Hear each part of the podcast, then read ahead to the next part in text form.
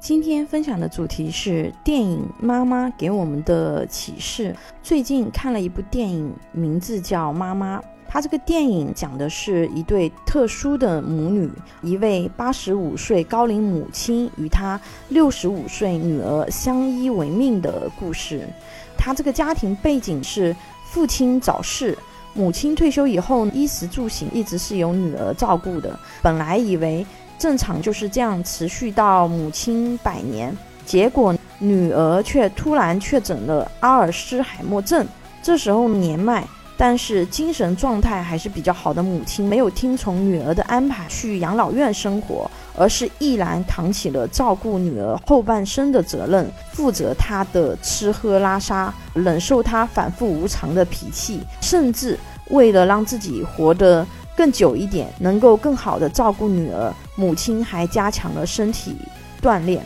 这个片子还是非常让人感动的，让人感受到了母爱的伟大。现实生活中，我们老人照顾老人的养老场景也并不常见，尤其是在我们的未来。前段时间疫情的时候，北京一位网友说，他朋友的父母九十多岁高龄了。感染新冠以后，两个人都发烧了，由三个女儿轮流照顾。而他的女儿们呢，其实也是七十多岁的老人了，但是肯定是要去照顾父母，就算自己阳着的，也得带病伺候。四川广元有一位六十多岁的儿子，为了照顾九十多岁的母亲，在没有电梯的老小区里面，每天背母亲上下楼。看到这样的画面，谁能不感到心酸呢？根据我们中国人口与发展研究中心的预测显示，到二零五零年，我国八十岁以上老人数量将会翻两番。因为现在生活条件好了，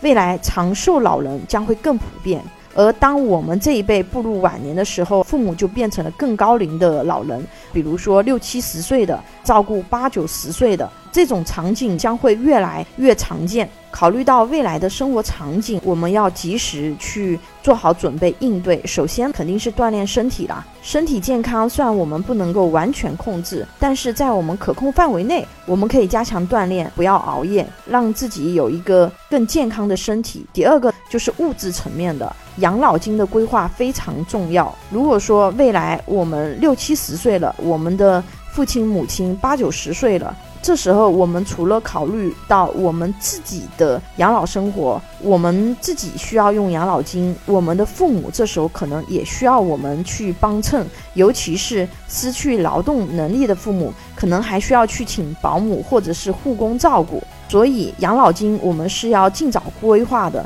因为养老金它是除了社保之外，唯一能够提供源源不断现金流的工具，而且是确定性的工具。我们也可以去购买房产，我们也可以买基金、买股票，但是这些资产类型，第一，它未来的现金流是不确定的，你买金融资产，有可能你还亏本。买房产，未来房产的走向是不确定的，而且现在线下越来越萧条，你的房租能租多少钱，这都不确定。还有一个最本质的差异，不管你买基金、买股票，还是打理商铺，这里面都需要我们的智力、我们的个人能力去参与。比如说像电影《妈妈》里面的女主角。他在六十几岁的时候就得了老年痴呆，这时候你的心智、你的能力已经没有办法再去处理刚刚我说的需要你智力参与的这些资产，而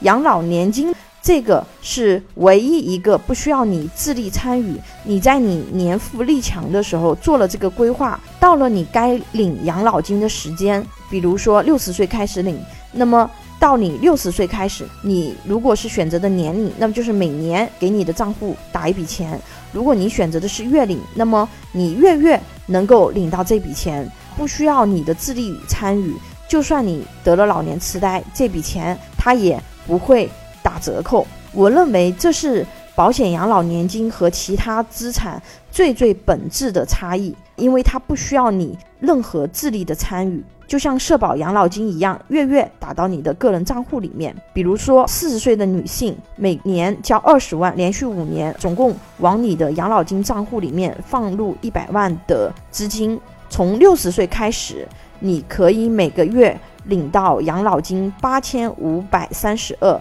每年就是十万二千三百八十八。只要你活着，就可以一直领，领到你身故为止。到八十岁的时候，我们就领了二百一十五万多；到九十岁的时候，我们领了三百一十七万。按照现在的医疗和科技的发展，未来百岁人生不是梦。到了一百岁的时候，我们可以领到四百一十九万。在你四十岁的时候去做一个这样的事情，未来给自己一笔源源不断的养老金。有养老规划需求的朋友，可以关注微信公众号“富贵成长记”或者私信老师咨询。拥有一百多家保险公司产品库，可以轻松货比三家，帮助有保险需求的家庭省钱省时间。关注我，教你买对保险。